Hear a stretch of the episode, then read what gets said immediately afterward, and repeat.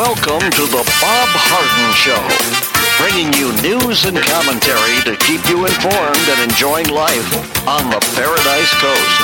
And now, here's your host, Bob Harden. Good morning. Thanks so much for joining us here on the show. It's brought to you in part by the good folks at Johnson's Air Conditioning. Johnson's Air Conditioning is Naples' longest established air conditioning company. They do terrific work. And you can find out more. Give them a call. The website is johnsonsairconditioning.com. Also brought to you by Life in Naples magazine. Be in the know and stay up to date by reading Life in Naples. The website is lifeinnaples.net. We have a terrific show for you today, including our guest, Bob Levy. He is the chairman emeritus of the uh, Cato Institute. We're talking about can government actually compel a business to violate their religious beliefs? Uh, that's going to be a case that's tested in the Supreme Court. We'll be talking about that. And Andrew Joppa, professor and author of Josephus of Oz, will be joining us as well. It is January the 18th, and on this day in 1862, former U.S. President and Confederate Congressman elect John Tyler died in, at age 71 in Richmond, Virginia. He was born in Virginia in 1790, served as a U.S. congressman and as a governor of his home state before winning election to the U.S. Senate during the 1830s. A Whig, Tyler became the 10th U.S. Vice President in March of 1841. Within a month of his inauguration, President William Henry Harrison died in office, and Tyler vaulted to the executive chair. Uh, the major achievement, of course, of his ambition of his administration was the addition of Texas to the Union in 1845. Actually, uh, Harrison's death was kind of interesting. He uh, gave, uh, gave a speech without a coat or a hat, uh, two hours long, which was not uncommon at the time, and ended up getting pneumonia and died exactly a month after he gave the speech. So that made uh, Tyler the president. After his presidency ended in 1845, Tyler retired to his plantation. Sherwood Forest it was called in Virginia. His fellow Virginians called on the 70 year old to head a peace convention in the winter of 1860 and 61. This body tried to negotiate a compromise with the Republicans in the North in order to prevent a civil war.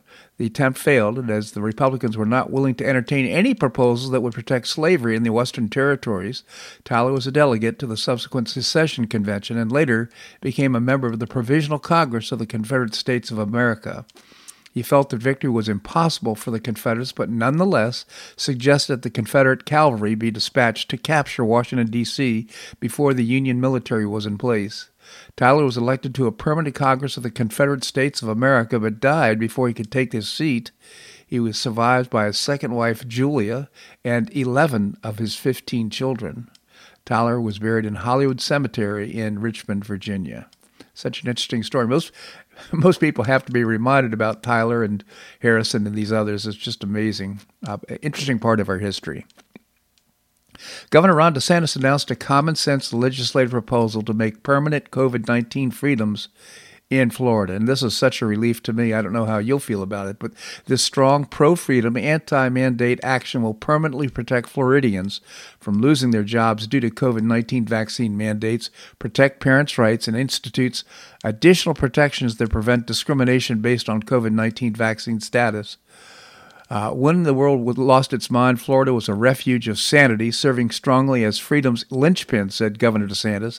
These measures will ensure Florida remains this way and will pro- provide landmark protections for free speech for me- medical practitioners. As health sciences researchers and physician, I have personally witnessed and accomplished scientists receive threats due to their unorthodox positions, said State Surgeon General uh, Ladapo. However, Many of these positions have proven to be correct, as we've all seen over the past few years. All medical professionals should be encouraged to engage in scientific discourse without fearing for their livelihoods or their careers. This is so important to me, and I hope it is to you as well, that I think many doctors were influenced, perhaps uh, threatened, uh, with the loss of their licensing and so forth if they didn't take the company position or the government's position. Now they have protection from this threat. In 2021, Governor DeSantis signed legislation to protect Florida jobs and parents' rights to make health care decisions for their students. Banning private employer vaccine mandates and mask mandates across the state, Governor DeSantis continues to safeguard Floridians' freedoms and ensure no one is discriminated against based on their COVID 19 vaccine status or is subject to a two tiered test and mask discrimination policies for employers.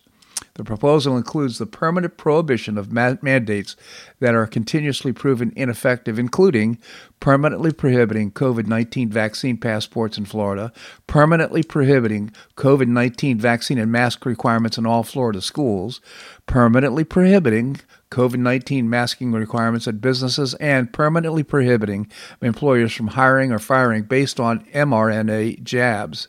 Included in Governor DeSantis' proposal are First Amendment rights guaranteed for uh, medical professionals, ensured uh, no one loses their jobs or medical license for voicing their professional opinions in Florida. The legislation will safeguard medical professionals from discrimination based on their personal religious views. Governor DeSantis remains committed to ensuring COVID freedom are, freedoms are upheld in Florida and will fight against local governments, businesses, and corporations that attempt to impose authoritarian policies surrounding COVID. I think this is just a breath of fresh air, quite frankly. I changed doctors uh, because of uh, their position on COVID. Everybody needs to get the jab, and it was a, a large organization. I just changed to an independent doctor. I mean, call me paranoid, but nevertheless, I think I wanted my doctor to look after my health, not take the position of the CDC.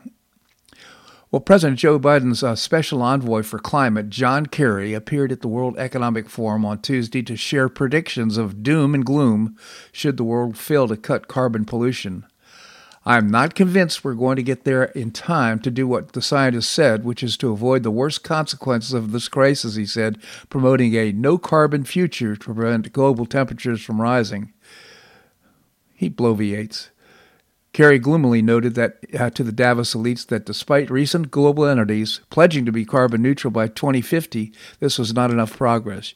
You and I, we know that uh, we don't have a clue about how they're going to get there, he said, and most of them aren't on track to get there. Kerry blamed the flooding in California as a consequence of climate change. Unbelievable. On the one hand, the destruction is unfathomable flooding that's just amazing, not just in California, but Nigeria, Uganda, and other places. He noted that the pledge for carbon neutral entities was encouraging, but there are too many who are not fulfilling those promises. We're not uh, doing everything we promised. Nobody, he said. He bemoaned the uh, ongoing environmental consequences of climate change, noting that half the species of the planets have already been killed. Where do you get that number? Kerry uh, lectured business CEOs for failing to recognize the destructive process of growth, which he described as not enlightened growth, but the robber baron growth. But at the beginning of his remarks, he praised the group that had gathered in Davos to work on the issue. It's so almost extraterrestrial to think about, quote, saving the planet, he mused. If you said that uh, this to most people, most people would think you're just crazy, a lefty liberal, but you know do gooder uh, whatever, and uh, there's no relationship. He continued. Uh, he is he just bloviates. He has no idea what he's talking about. Carbon dioxide is plant food, and the more carbon dioxide, it's a trace element, first of all, in the atmosphere, and the more carbon dioxide there is, uh, actually, it uh, supplies photosynthesis and creates a more lush and green earth, which we should be grateful for. The climate change industrial complex is losing public support, by the way. We noted before that the climate industrial complex is a multi hundred billion dollar enterprise. It's a hustle to pick the pockets of taxpayers all over the world. They succeeded big time on the money front, but even with all the money, their scheme has been a failure in convincing voters that the world is coming to an end. On the one hand, uh, polls do uh, show most people want action on climate change, but when they're asked how much they're willing to pay to achieve that, the answer is shockingly low. An Associated Press poll found 68% of Americans would not be willing to pay even $10 more a month in higher electric bills if the money were used to combat climate change. And that pattern holds worldwide. Most people think it's it's uh, a ruse, and it is. And uh, John Kerry and others should uh, focus on uh, spending our money wisely and helping us to achieve uh, uh, stability in our societies. Well, Republicans are raising concerns about Hunter Biden's recorded $49,910 rent and deposit payments following multiple inconsistencies reported regarding Hunter's access to the Delaware house where his father stored classified documents.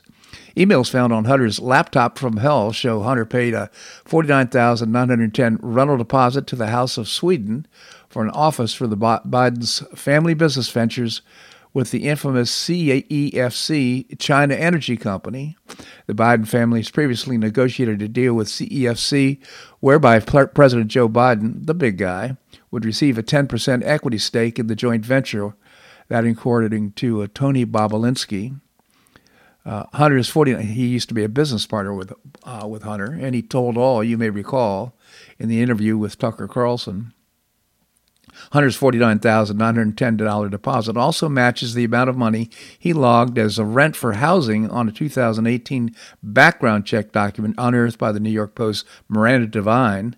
The document also noted Hunter's residence was Joe Biden's home in Wilmington, Delaware, where the president kept classified documents alongside his Corvette in the garage. Oh, but it was locked. The document additionally reveals Hunter's checked a box showing he was the owner of the current residence. It's not clear why Hunter noted that he owned a location where he paid rent or why he listed his current address as Joe Biden's residence with rent payments. Representative Elise Stefanik, the third most uh, senior House Republican, said Hunter and the Biden crime family will be held accountable for their threats to national security. Well, let's hope so. Each day it becomes clearer that Joe Biden and the Biden crime, crime, uh, crime family are current and significant threats to national security, she tweeted. Our Republican House majority will hold them accountable Representative Jim Banks speculated Joe Biden could have skimmed the rental payments from the Biden family business ventures. That's one way to skim 10% off the top for the quote unquote uh, big guy. Uh, Rogan O'Handley, a lawyer and a civil rights activist, described how he believed Joe Biden sold out America. It's simple corruption, he said. China pays Hunter some amount, Hunter pays Joe some amount, Joe sells out America. We, the people, lose while Biden gets rich, he said in, in his tweet. Several Republican lawmakers have demanded Joe Biden's impeachment about after about 25 classified documents were discovered in three different locations, including Joe Biden's garage in Delaware. So uh, Hunter had access to the garage. He even listed it as owning the home. He paid $50,000 to his father, the big guy. Just a lot of evidence here to look into. And uh, my hope is they'll do a thorough job in these sub- subcommittees. Uh, the Justice Department actually decided against having FBI agents monitor a search of Joe Biden's personal lawyers for classified documents. So, talk about a uh, dual system of justice. They raid Mar- uh, Mar-a-Lago, and uh, they'd been there and visited personally with the president about those documents and came in and raided his residence. Meantime, uh, there are classified documents. Joe Biden, as vice president, had no business taking uh, away out of the uh, government, out of the White House. Those documents were stored in his garage in different places. We know that three different stashes, and there's probably more documents. But the point being is, uh, Joe Biden's he's not personally raided by the FBI. In fact, uh, his his attorneys did the search for his home. That seems just dual justice to me. This segment of the show brought to you by the good folks at Johnson's Air Conditioning, Naples' longest established air conditioning company. I hope you'll visit the website johnsonsairconditioning.com. Also brought to you by Life in Naples magazine. Be in the know and stay up to date by reading Life in Naples. The website is lifeinnaples.net. Coming up, Bob Levy, Chairman Emeritus of the Cato Institute. That and more right here in the Bob Harden Show on the Bob Harden Broadcasting Network.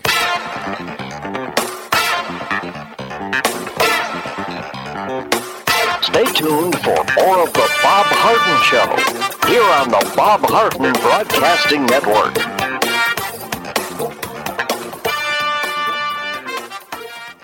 I'm Bob Harden, the host of the Bob Harden Show. One of my favorites for breakfast or lunch is Lulabee's Diner, providing great service, fabulous food, and a rockin' good time. Lulabee's Diner is a throwback to the 60s, complete with great music and a fabulous 60s decor. What I like best is a blend of great food, great value, and terrific service. Most of the friendly waitstaff has been part of Lulabee's for years. I enjoy the great choices for breakfast and lunch, and you'll find the menu has everything and anything to satisfy your taste. Lulabee's offers catering, party platters, lunch boxes, and more. Lulabee's Diner will quickly become one of your favorites for breakfast or lunch. No reservations are needed. Check out the website at lulabees.com and stop by Lulabee's Diner, open from 8 a.m. until 2 p.m. seven days a week. Lulabee's Diner in the Green Tree Shopping Center at the corner of Immokalee and Airport Pulling Roads. Stop by Lulabee's Diner for fabulous food and for a forever cool rockin' good time.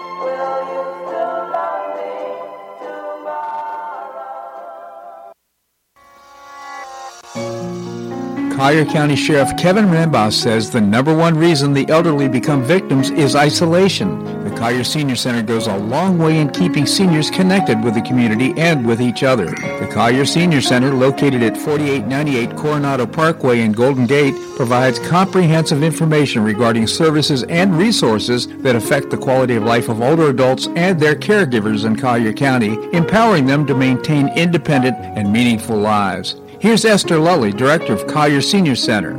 Everyone, every senior is welcome. There's diversity there. It's vibrant. It's a caring atmosphere. So there's a reason we offer the services and programs that we do. We want to help enrich the lives of senior members and provide support to their caregivers. Want to find out more? Visit collierseniorcenter.org. That's collierseniorcenter.org or call the Collier Senior Center at 239 252 4541. That's 252 4541.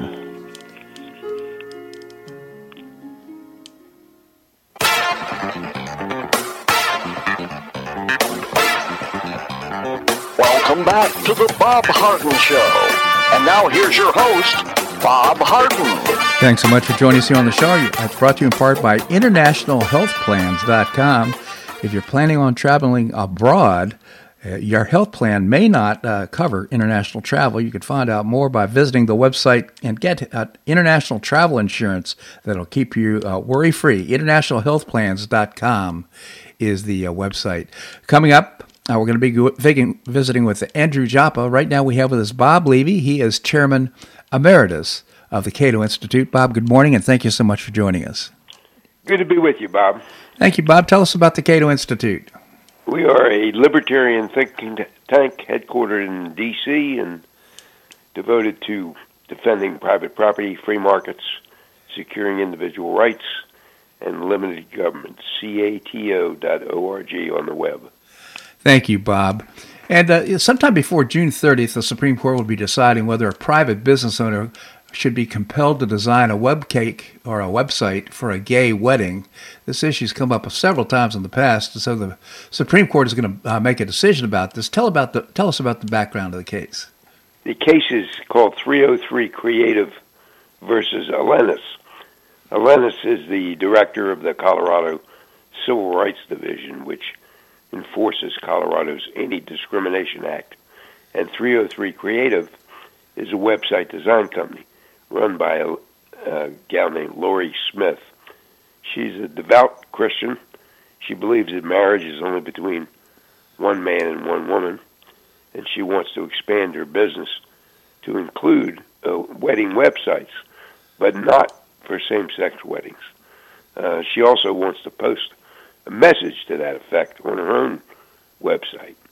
Um, back uh, six years ago, Smith asked a court federal court to rule that Colorado could not enforce its Anti-Discrimination Act because it would violate her right, uh, her First Amendment right to free speech and free exercise of religion.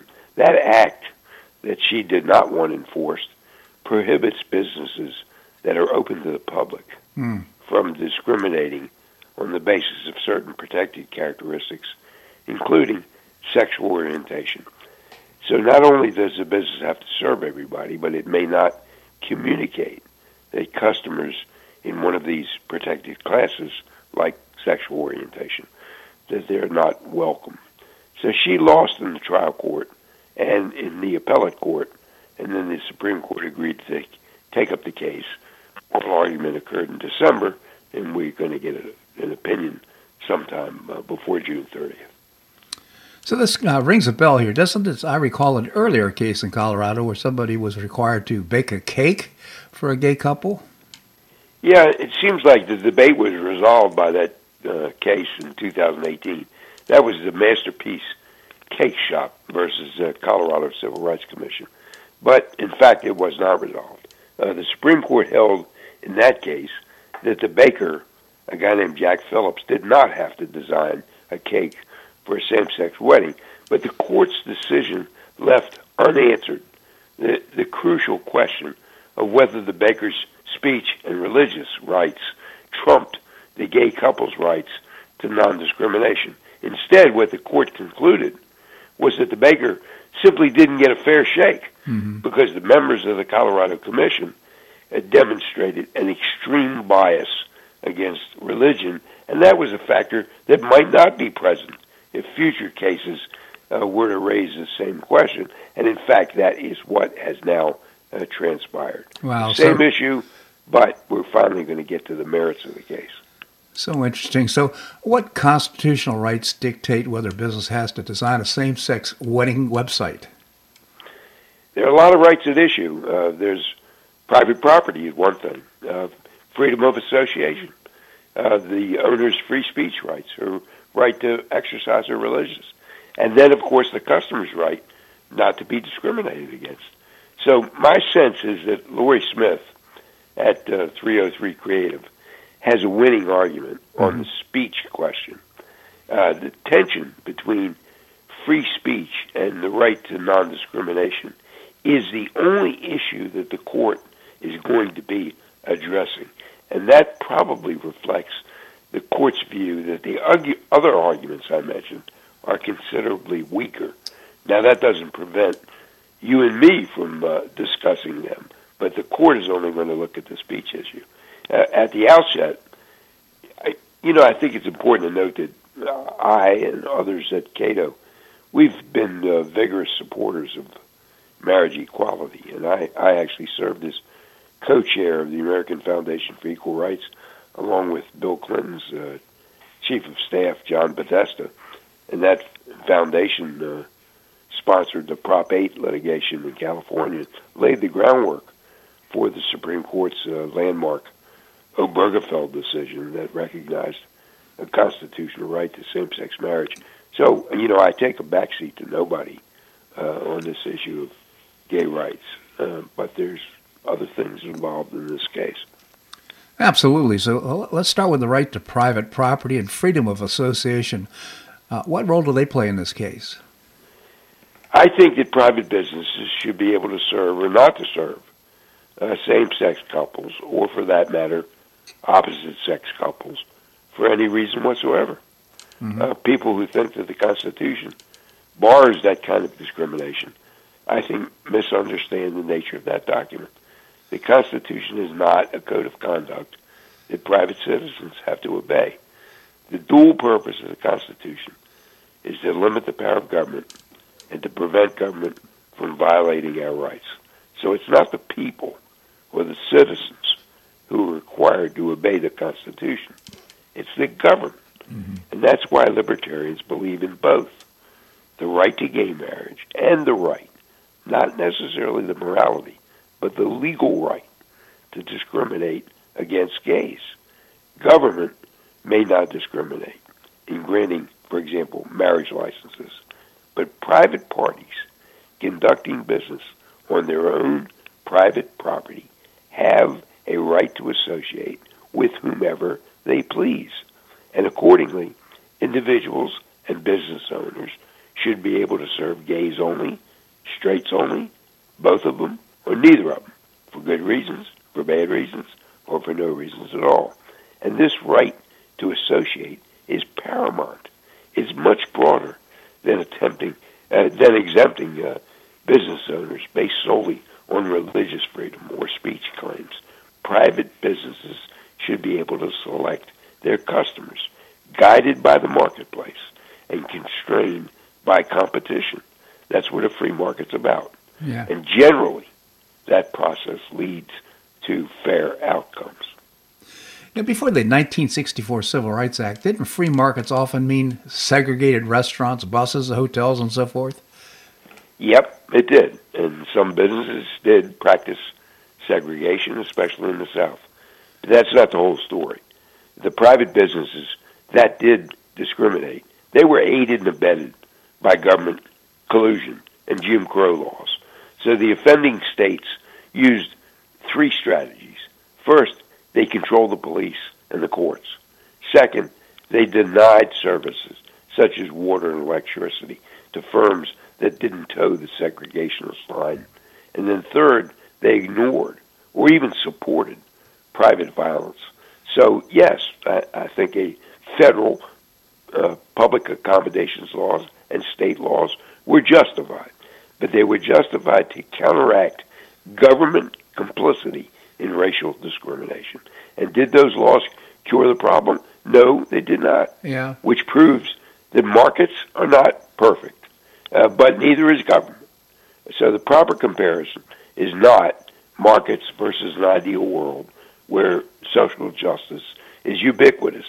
The relevant comparison is markets versus government regulation.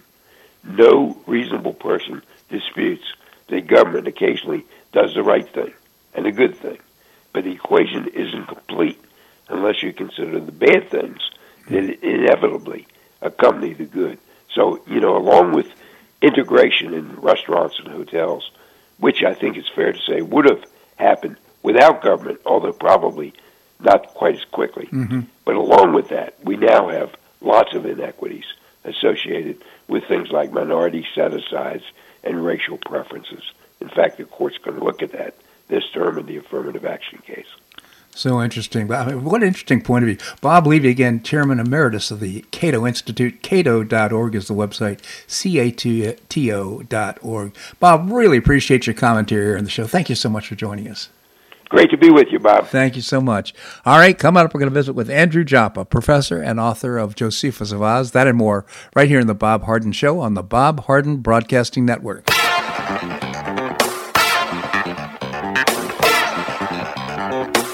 Stay tuned for more of the Bob Harden Show here on the Bob Harden Broadcasting Network.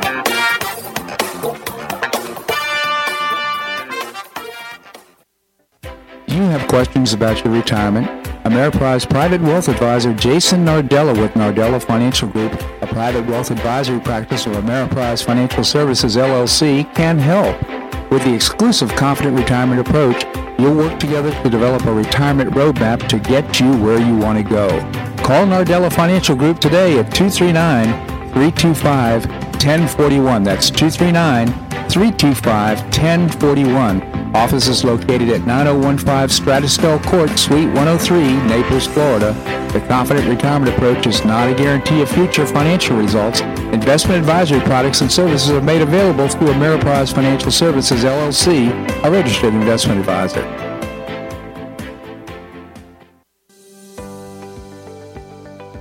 Finish what you started with the Hodges University Wheel. You can complete your bachelor's degree in as little as one year with your previously earned credits. What's the Wheel? It's a customized bachelor's degree in organizational management. Learn about and apply the business, management, and leadership skills you need to advance your career. You can get unmatched educational experience with classes held once a week on campus in Fort Myers, in Port Charlotte, or Naples. You'll be immersed in classes taught by professors with real-world experience in the areas of business, management, and leadership. This degree can be applied to all areas of professional career. Learn more by calling 239-938-7700 that's 239-938-7700 or visit hodges.edu. Stay near and go far with Hodges University.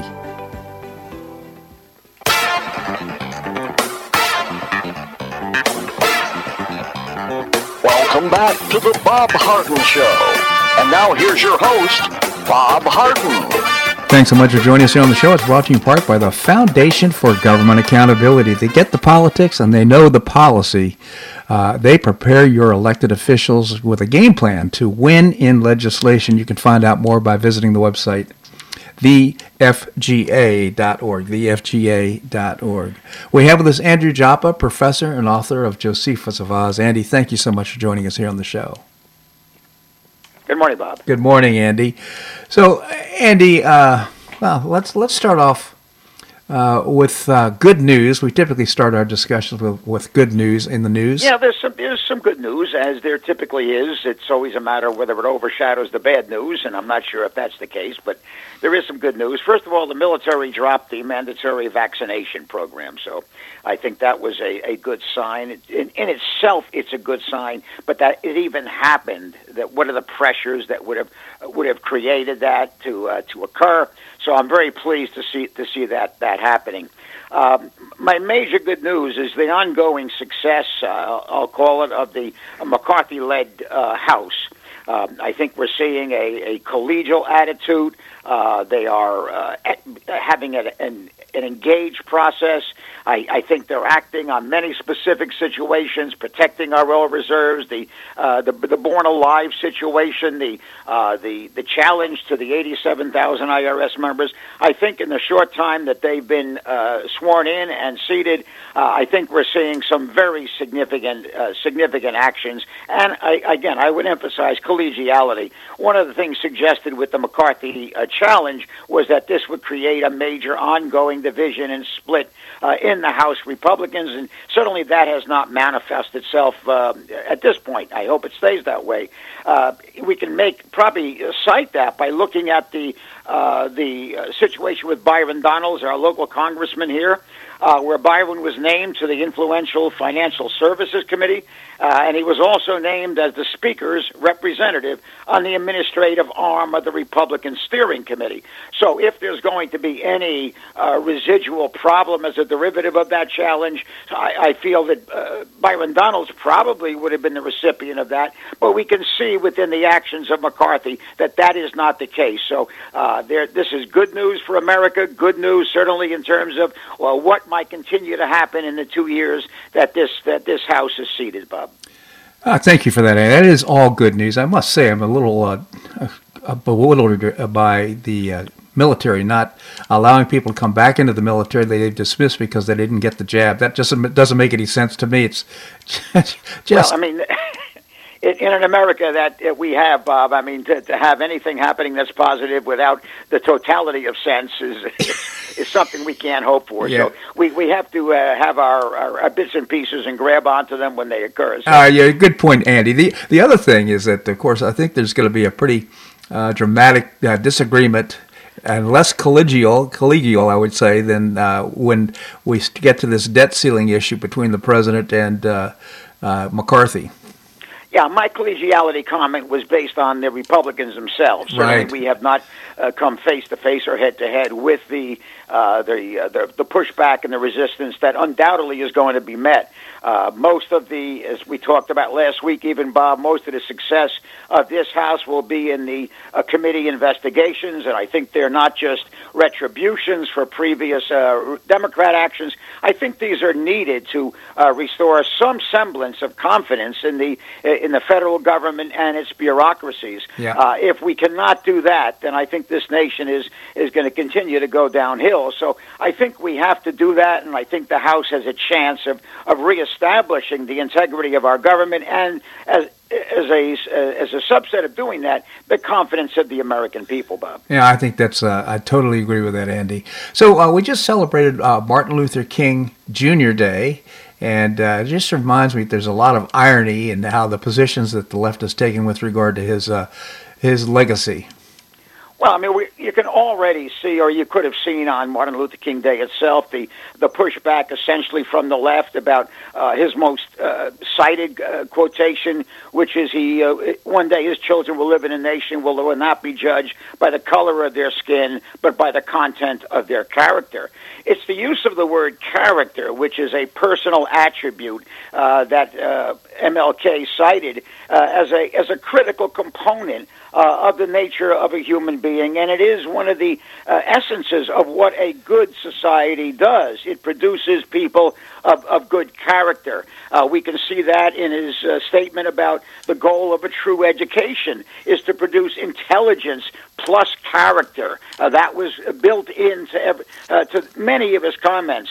Uh, so we we can see that uh, we can also add to that, not exactly a character reference, but uh, one of his most, uh, to me, one of his most significant quotations is, "Nothing in the world is more dangerous than sincere ignorance and conscientious stupidity." so I, I think the, it, it is that kind of penetrating uh, commentary that King offered that I think at the time of his death, unfortunate death in '68 when I was in Vietnam, I think we we we had uh, a, a, turning point in American uh, culture and in American history, uh, but we failed to sustain it. Uh, Ralph Abernathy, when he took over the reins uh, from Martin Luther King, including Jesse Jackson, uh, they were not tragically bad, but I think all of that has led to where we are now with uh, Black Lives Matter, critical race theory. In my estimation, uh, concepts that would have been totally rejected right. by Martin Luther King, who, in my estimation, was trying to eliminate race as a consideration in American life, American politics, certainly. instead, what has happened since the uh, 50 years, uh, since his death, uh, we've had nothing but that, where the color of the skin has become the defining characteristic, uh, both positive and negative, within American life. So well said, Andy. And uh, you know, uh, if you've ever read the uh, his letter from uh, the Birmingham jail, it's so so interesting. It's almost poetic and it's beautiful. Uh, Martin Luther King was a great, great man, and using peaceful resistance in order to uh, gain footage, gaining traction in some of these most important issues. I think he was a great leader. I think he made a great contribution. And now the Democrats have simply turned his message on its head. In fact, they use identity politics in order to divide society. I mean, there's there's no doubt. I mean, I was in Vietnam when MLK was assassinated, and um, I had many African American friends over there. Uh, uh, most of my my white friends also mourned with the with our black uh, uh, comrades over there. Uh, it was a, a unified event of, uh, of of, uh, of, anguish, I would almost call it. Uh, when I came back from Vietnam, I went to see the documentary on King's life. It, it was a point in time where uh, America certainly uh, could have been unified, and if that was extended, I don't think we'd be where we are right now today, Bob. I think that uh, MLK would turn his back on the nature of what's happened in American culture since his death, Bob. Absolutely, and my hope is with uh, now we have this quote unquote church committee that's being pulled together to take a look at the uh, politicalization of these uh, of these uh, agencies like the CIA and the FBI. Perhaps they'll also look into Martin Luther King's death and whether they played a role there as well. Well, I have you heard that that's part of what may be on a church committee type agenda? No, I haven't, but it seems to me it's well worth pursuing. Uh, certainly, that uh, I, I, would like to have that happen. It, it, it's very difficult, certainly after all these years, but I think it's something that uh, should happen. If we look back at the uh, the FBI monitor of uh, MLK for for most of his public life, I think that uh, there are all kinds of potentials that can be cited. I I think we can consider that within the scope also of the potential CIA association. That's the strongest word I would use with the JFK assassination. Right. So I think yes, I think think these type of things are, are called for. We have to restore uh, the integrity of our government, and uh, I think that would go a long way towards towards doing it. Andy, we need to take a little break. Can you stick around? I'll be here. Bob. All right, we're going to have more here on the Bob Harden Show on the Bob Harden Broadcasting Network.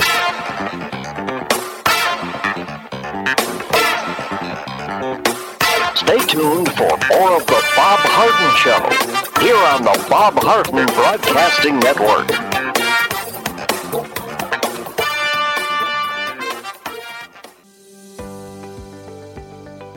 Finish what you started with a Hodges University Wheel. You can complete your bachelor's degree in as little as one year with your previously earned credits. What's the Wheel? It's a customized bachelor's degree in organizational management. Learn about and apply the business, management, and leadership skills you need to advance your career.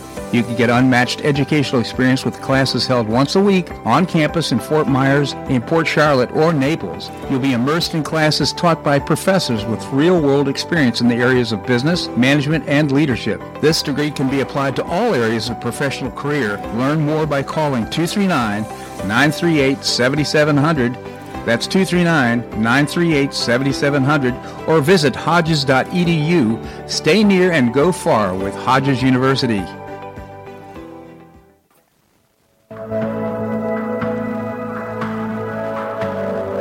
You suffer from joint pain in your shoulders, hips, or knees? I was suffering from debilitating pain in my knees. On a referral, I saw Dr. George Markovich with the Institute for Orthopedic Surgery and Sports Medicine. He successfully treated my symptoms and pain for several months. Finally, having exhausted all alternatives for pain management, Dr. Markovich and I agreed that surgery was my best alternative.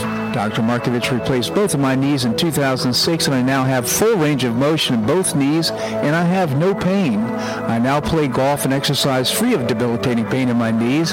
Don't suffer needlessly with joint pain. Call orthopedic surgeon Dr. George Markovich with the Institute for Orthopedic Surgery and Sports Medicine at 482 5399. That's 482 5399. He did a great job for me, and he'll help you too.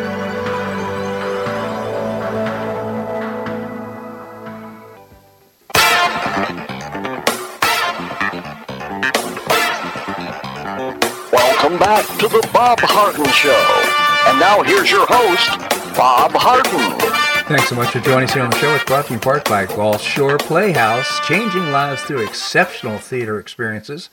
You can find out more with new performing arts center being built in downtown Naples. You can get tickets by visiting the website gulfshoreplayhouse.org. Uh, we continue the conversation with Andrew Joppa, professor and author of Josephus of Oz. Andy, again, thank you so much for joining us. Good to be here, Bob. Thank you, Andy. So I want to get your thoughts on what's happening with the Biden papers, the uh, uh, the pay, the uh, classified documents that somehow ended up in his garage as well as his office, funded in, by in, the Chinese. Inadvertently, Bob. Inadvertently. Yeah. it, it's like Hillary Clinton's la- um, uh, computer server. You know, it just in, inadvertently was in her bathroom. Well, that's right. Of course, keep in mind that uh, the papers were locked up in his garage. What's the problem? Well, I mean, they were also surrounded by the Corvette, apparently. So let's let's let's not just diminish that that security. That's incredible. Uh, you know, I, I think that if we look at uh, the, the the basic issue of uh, that, I think is is important here is: Are we going to see uh, equitable treatment, equal treatment? Uh, Trump to uh, to Biden. I think that uh, the uh, Biden administration will make the case that by the appointing of special counsels in both cases, they've done that. Uh, I think, though, however, if we look at the uh, failure to raid Biden's um, Biden Ben Center, Biden Penn Biden Center, and his home in Wilmington, Delaware, I think we're already seeing that that's not the case. Um, what I would like to add, just to throw something new into the equation that I think is, is scarcely considered or mentioned, certainly we have to be concerned with the the protection of, of all confidential materials, especially top secret.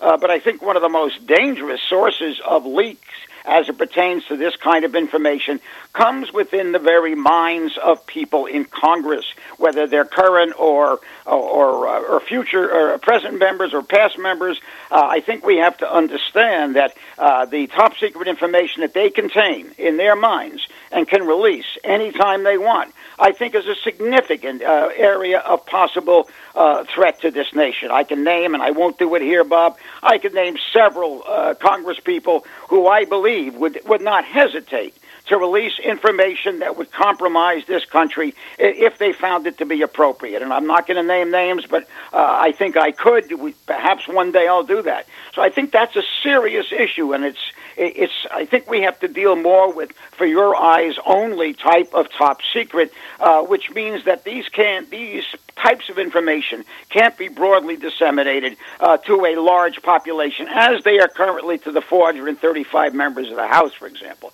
So I think that that has to be limited. Uh, if we're looking uh, back to the Biden situation and the Trump situation, I would like to see, and I think it's perhaps the most important consideration in my mind, categorically, what is the information that is contained in these top secret documents? Now, I guarantee they're not going to release the full documents. By definition, they're top secret. Right. So, but I think categorically they can talk about those top secret diamond, uh, documents. What do they deal with? I want to see what the, particularly the Biden documents, uh, deal with. I think if there was a significant issue with the uh, with the Trump Mar-a-Lago do- documents, we would have heard that by now. Uh, there is certainly strong rumor and strong reason to believe that the uh, the the documents that Biden preserved had to do with uh, Ukraine, had to do with China, had to do perhaps with his family's involvement with both of those entities. Uh, that is a, a rumor. It's been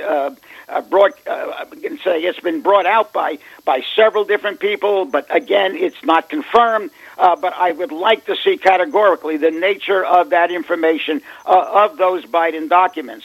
Uh, I had published an essay which you you probably saw, which was called uh, "An Eagle, a Vulture, and a Stone." Uh, in that, Bob, I, I make the, the case uh, that what the left has tried to do with this Biden document situation is get rid of Donald Trump. Uh, how will that happen? Uh, I think they'll make the case, and we'll see it unfolding, that because they have been so unreserved in their condemnation and assault on the uh, on the Biden situation, that gives them extra license and ability uh, to attack the Trump situation. Uh, what? Who are the two birds? Trump is one, the other is Biden. How do I see that? I see that Biden is certainly a not desirable candidate for the left. I think they've been trying to uh, compute a methodology uh, to uh, get rid of him from the 2024 ticket without publicly acknowledging the absolute disgrace uh, of his term in office and build it around something unassociated with that, which would be the uh, the maintaining of top secret documents uh, in his personal files, Bob. So interesting, Andy. You know, I would like to have an explanation of why they, these papers were revealed in the, the early part of November, and we don't find out until about them until a few days ago. Uh, and I'm talking about the papers in the in his office in the Chinese-funded uh, University of Pennsylvania office in Washington, D.C.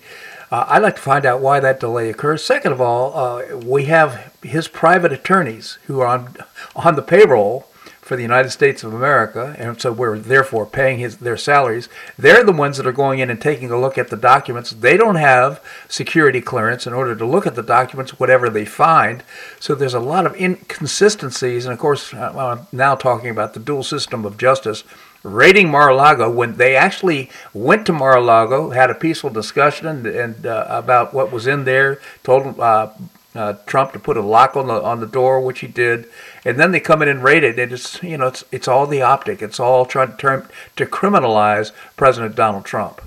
I, I think that's that's the essence of it. I I think again, as I mentioned before, I think we'll see that unfolding as the uh, the in the immediate future. So, well, let me just say something about about top secret documents. I had access, significant access to uh, to top secret documents, including uh, per, uh, portions of the of the uh, our uh, military war plans and the Strategic Air Command. Um, I, I, was so hesitant to to reveal some of that, even when I believed it was declassified. Even to today, 60, uh, 50 years later, Bob, I still will not reveal some of the call signs uh, that I knew and used consistently when I was in 8th Air Force Command Post. Wow. So, I mean, m- most Americans who get a, a top secret Cat 1 clearance are certainly much more dramatic uh, in their ability and willingness to uh, to protect these top secret documents. Uh, I fault Trump for uh, for doing anything in that category. I, I, I, at this point, I doubt the seriousness of the specific documents, but I have problems with the very existence of top secret documents in the possession uh, of, of Donald Trump. Uh, I think there is a categorical qualitative difference uh, in the in the Biden situation, though. I think we have to see that explored uh, to the same degree, or perhaps even more so, uh, than we saw with uh, with Donald Trump.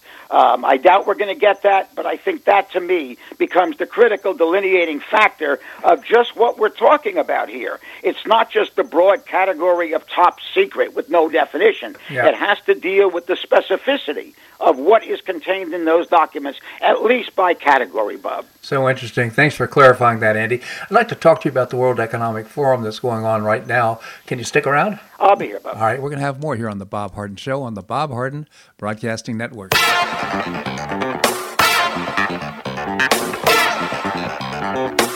Stay tuned for more of the Bob Harden Show here on the Bob Harden Broadcasting Network.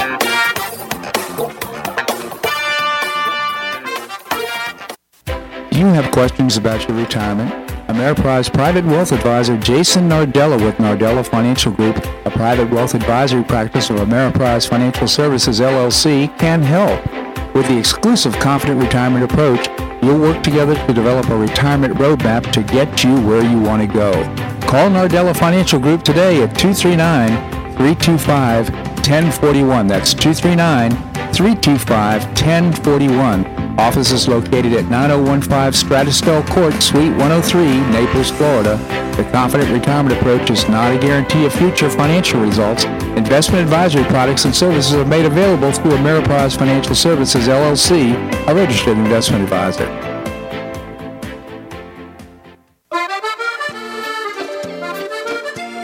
Provence restaurant is a favorite dining destination for many Neapolitans, including Linda and myself. Bleu Provence, located in a historic building in the heart of Old Naples at Crayton Cove, offers a mix of French bistro cooking with bold, fresh Floridian flavors. Experience award-winning cuisine at Bleu Provence and enjoy one of Florida's most extensive, eclectic, and fun wine cellars. Dining your choice of the popular and Bar, the intimate courtyard garden, or the beautiful Provencal Caribbean dining room. Enjoy a wonderful and memorable evening in a casual and relaxed atmosphere that includes a taste of Provencal hospitality. Bleu Provence is open seven days a week all year round. Visit BleuProvenceNaples.com for reservations, everyday specials, and coming events. That's BleuProvenceNaples.com or call 261-8239. That's 261-8239. Bleu Provence French Restaurant in the heart of Old Naples.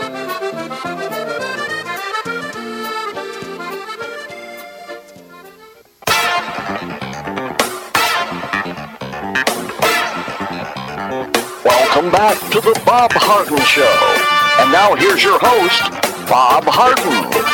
Thanks so much for joining us here on the show. I want to remind you that the Collier Senior Center in Golden Gate is uh, uh conducting a funeral planning seminar. And uh, it's going to be very informative. It's actually happening tomorrow at 10 a.m. You can find out more by visiting collierseniorcenter.org or calling 252 4541, 252 4541. We continue the conversation with Andrew Joppa, professor and author of Josephus of Again, Andy, thank you so much for joining us. Good to be with you, Bob. So, Andy, I've been looking forward to hearing your comments and thoughts about the World Economic Forum going on in Davos right now. I was disappointed to see that uh, we had uh, several conservatives going there, uh, and perhaps just out of interest rather than support. Uh, but also, uh, this uh, Klaus Schwab is saying that we're somehow going to be able to control the future. What are your thoughts? Well, I I hope what you said about the uh, attendees is true. That they're just going to monitor and. Uh, perhaps to contribute something in a pushback situation, um, but I'm, I'm not quite sure that's true. There are some very uh, prominent names that are that are in attendance. Uh, you have perhaps about, I think the number is about 2,500 this year, a thousand private jets. Uh, by the way, as best I can understand it, Klaus Schwab and George Soros are not in attendance. Uh, I'm not sure whether that's an age-related factor or some other threat that they have uh, sensed at the at at Davos. Uh, but again, I I've certainly been aware of uh, of WEF since its founding, perhaps not at the very beginning in 1971, but as it began to get traction, uh, and I was teaching through this period in 19, early 1990s, uh, we can see that this, and I, I didn't ignore it again, as I started to say, uh, but I haven't quite gained an appreciation for uh, for what it is doing and what it is capable of doing. Uh, if we're looking at the uh, the the general positions of of Schwab and WEF, it calls for the end of the sovereign state, the end of private property, the remaking of economies based on ESG, environment, so, uh, society, so social and governance, uh, the replacement of oil and gas with uh, so-called the green sustainable, the transformation of agriculture, uh, the replacement of traditional money with social credit score linked digital currency, uh, the requirement of universal health passports. Those are just some of the major planks uh, that are being promoted by WEF. Within that, what Schwab has created is what he has called young global leaders young global leaders. I think we can see the, the young global leaders that he has tutored, and I'm going to use the word brainwashed uh, over the past 30 years now, and their their actions are now coming to fulfillment. We can see this in uh, country, diverse countries from Canada, Holland, Germany, Australia, New Zealand, Sri Lanka. And all of these countries have been significantly injured, damaged by policies implemented by young politi- young global leaders as a result of Schwab's uh, um, uh, methodology and, and indoctrination, I'll call it. Uh, so we're looking at a process that, I, and by the way, I can't leave out Justin Trudeau and, and Macron of France. All Merkel of, of Germany when she was in power. All of these are young global leaders. Mm-hmm. Uh, the question is asked consistently uh, why are these things happening? Why is there such dramatic pushback against COVID? Why is there such a dramatic commitment to uh, to green energy? Why is there such a dramatic commitment to electric vehicles? I think the answer is simple and it can be found within the young global leaders and the indoctrination of Klaus Schwab within the uh, the World Economic Forum. Uh, I think this is a dangerous uh, process. Uh, Schwab himself has cited the Chinese model is the most attractive model uh, within his consideration. We're looking at a totalitarian thought control, behavioral control process in uh, in uh, communist China through the CCP, and that is the one that Schwab uh, advocates. So we have this large, influential group of elitists meeting at uh, meeting at Davos every year. On the surface, it sounds sounds like a good thing. Cooperation among nation states as compared to competition.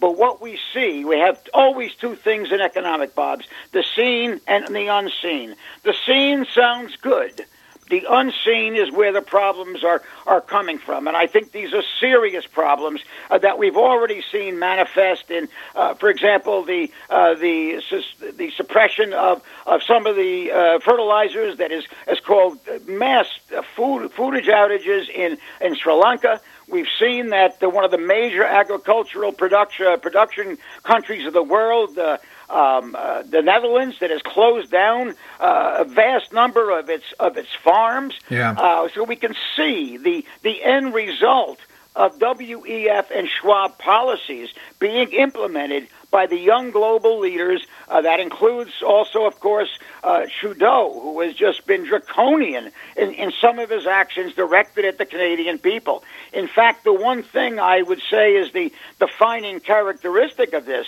the least important commodity in the consideration of the World Economic Forum in terms of its actual platform situation is the quality of life for individual human beings. In fact, Schwab has indicated that the population of this planet should be reduced by a factor of 16. What that means is essentially uh, that uh, uh, the 8 billion people on the planet, in Schwab's estimation, has to be brought down to 500 million. Uh, that is not going to happen through uh, through normal mechanisms. That will have to that will have to be obtained. I, I believe in the long run uh, with with food shortages, with energy shortages, that will by its very nature wind up decreasing the population of this planet. Those are frightening things to me, Bob. And since there is such an elitist participation in this, the highest levels of government, the highest levels of corporate of the world in, in, in the corporate sector, these things are all under the counsel and guidance of Schwab uh, particularly through his Young Global Leaders program, Bob. Yeah, I couldn't agree more, Andy. And uh, quite from my standpoint, the most important thing is uh, what we understood in our founding fathers is that uh, power corrupts. That the people, each individual is sacrosanct. Each individual has rights, and our people form a government not to control us, but for us to uh, to maintain some law and order, to be able to provide things the government should provide, and keep everything else out of our personal lives, as opposed to what Klaus Schwab wants. Is he says, you know, we now have the technology to build a perfect Earth and to be able to, uh, and he actually described the outcome would be, you know, people will own nothing and they will be happy. Uh, back in 1991, I published an essay for the Gannett uh, called, it was titled. Um, uh, environmental theology will denigrate human needs.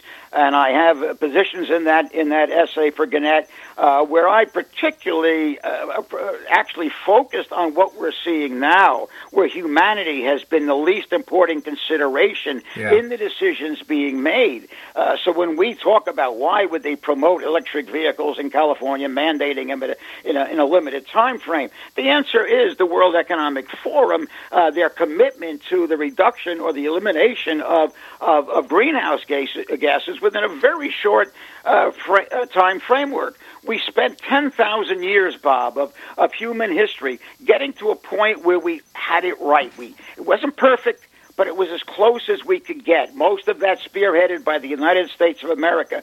What we see uh, in, in the World Economic Forum, supported by political and corporate leaders, is the absolute uh, dismantling of all of the characteristics of civilization that we bled to produce over the last 10,000 years, Bob. So well said. And Andy, you know, I just genuinely appreciate your commentary here on the show. So thank you so much for joining us. Talk to you soon, Bob. Thank you, Andy.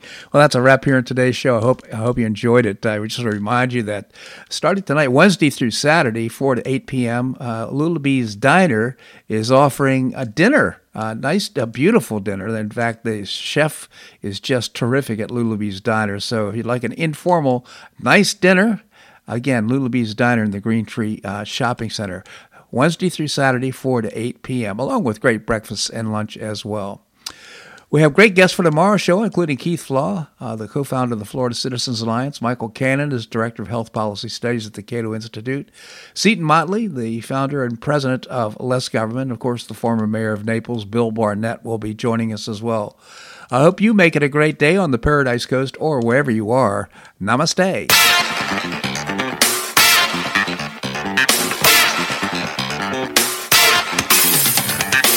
Thanks so much for listening to The Bob Harden Show on the Bob Harden Broadcasting Network. For more information and audio files of previous shows, visit www.bobharden.com.